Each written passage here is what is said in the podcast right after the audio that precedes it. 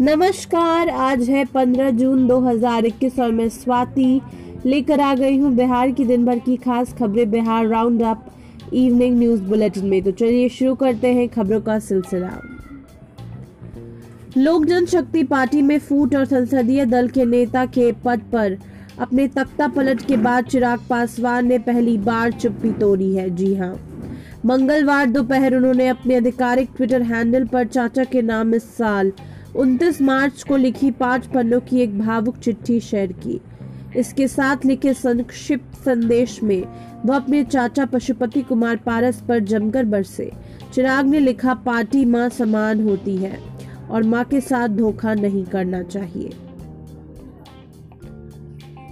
बिहार में corona virus का संक्रमण लगातार कम हो रहा है। इसे देखते हुए प्रदेश सरकार ने लॉकडाउन को धीरे धीरे खत्म करते हुए अनलॉक की प्रक्रिया शुरू की है। कल यानी बुधवार से राज्य में अनलॉक दो लागू किया जाएगा, जिसके बारे में दिशा निर्देश थोड़ी देर पहले आपदा प्रबंधन समूह की बैठक में तय किए गए हैं।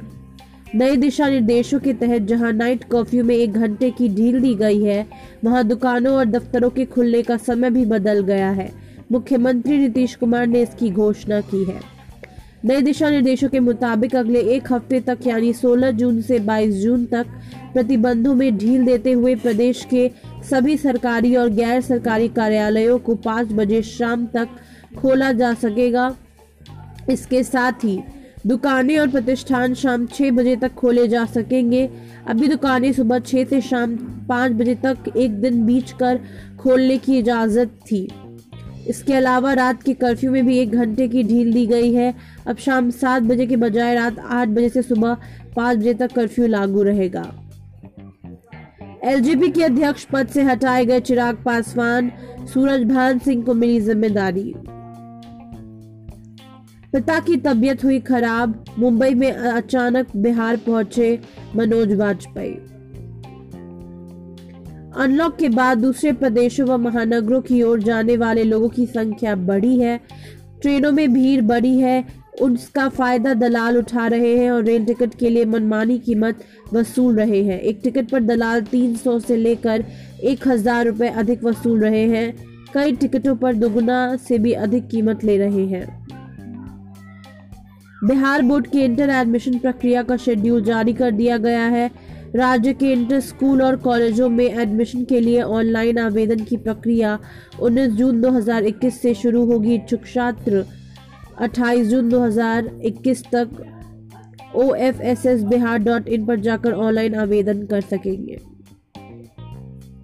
भारत और न्यूजीलैंड के बीच इंग्लैंड के साउथ थम्पटन में होने वाले high voltage world test championship ICC world test championship मुकाबले पर सभी की निगाहें जमी हुई है।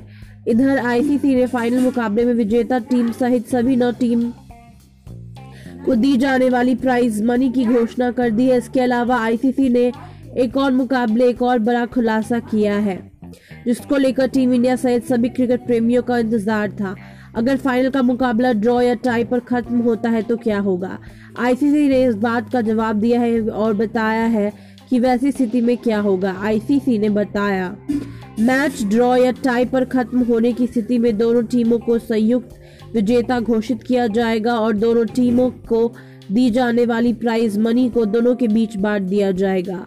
साथ ही पुरस्कार के तौर पर दी जाने वाली टेस्ट गदा भी दोनों के बीच संयुक्त रूप से बांट दिया जाएगा। चैंपियन बने रहने के दौरान दोनों टीमें गदा साझा करेंगी।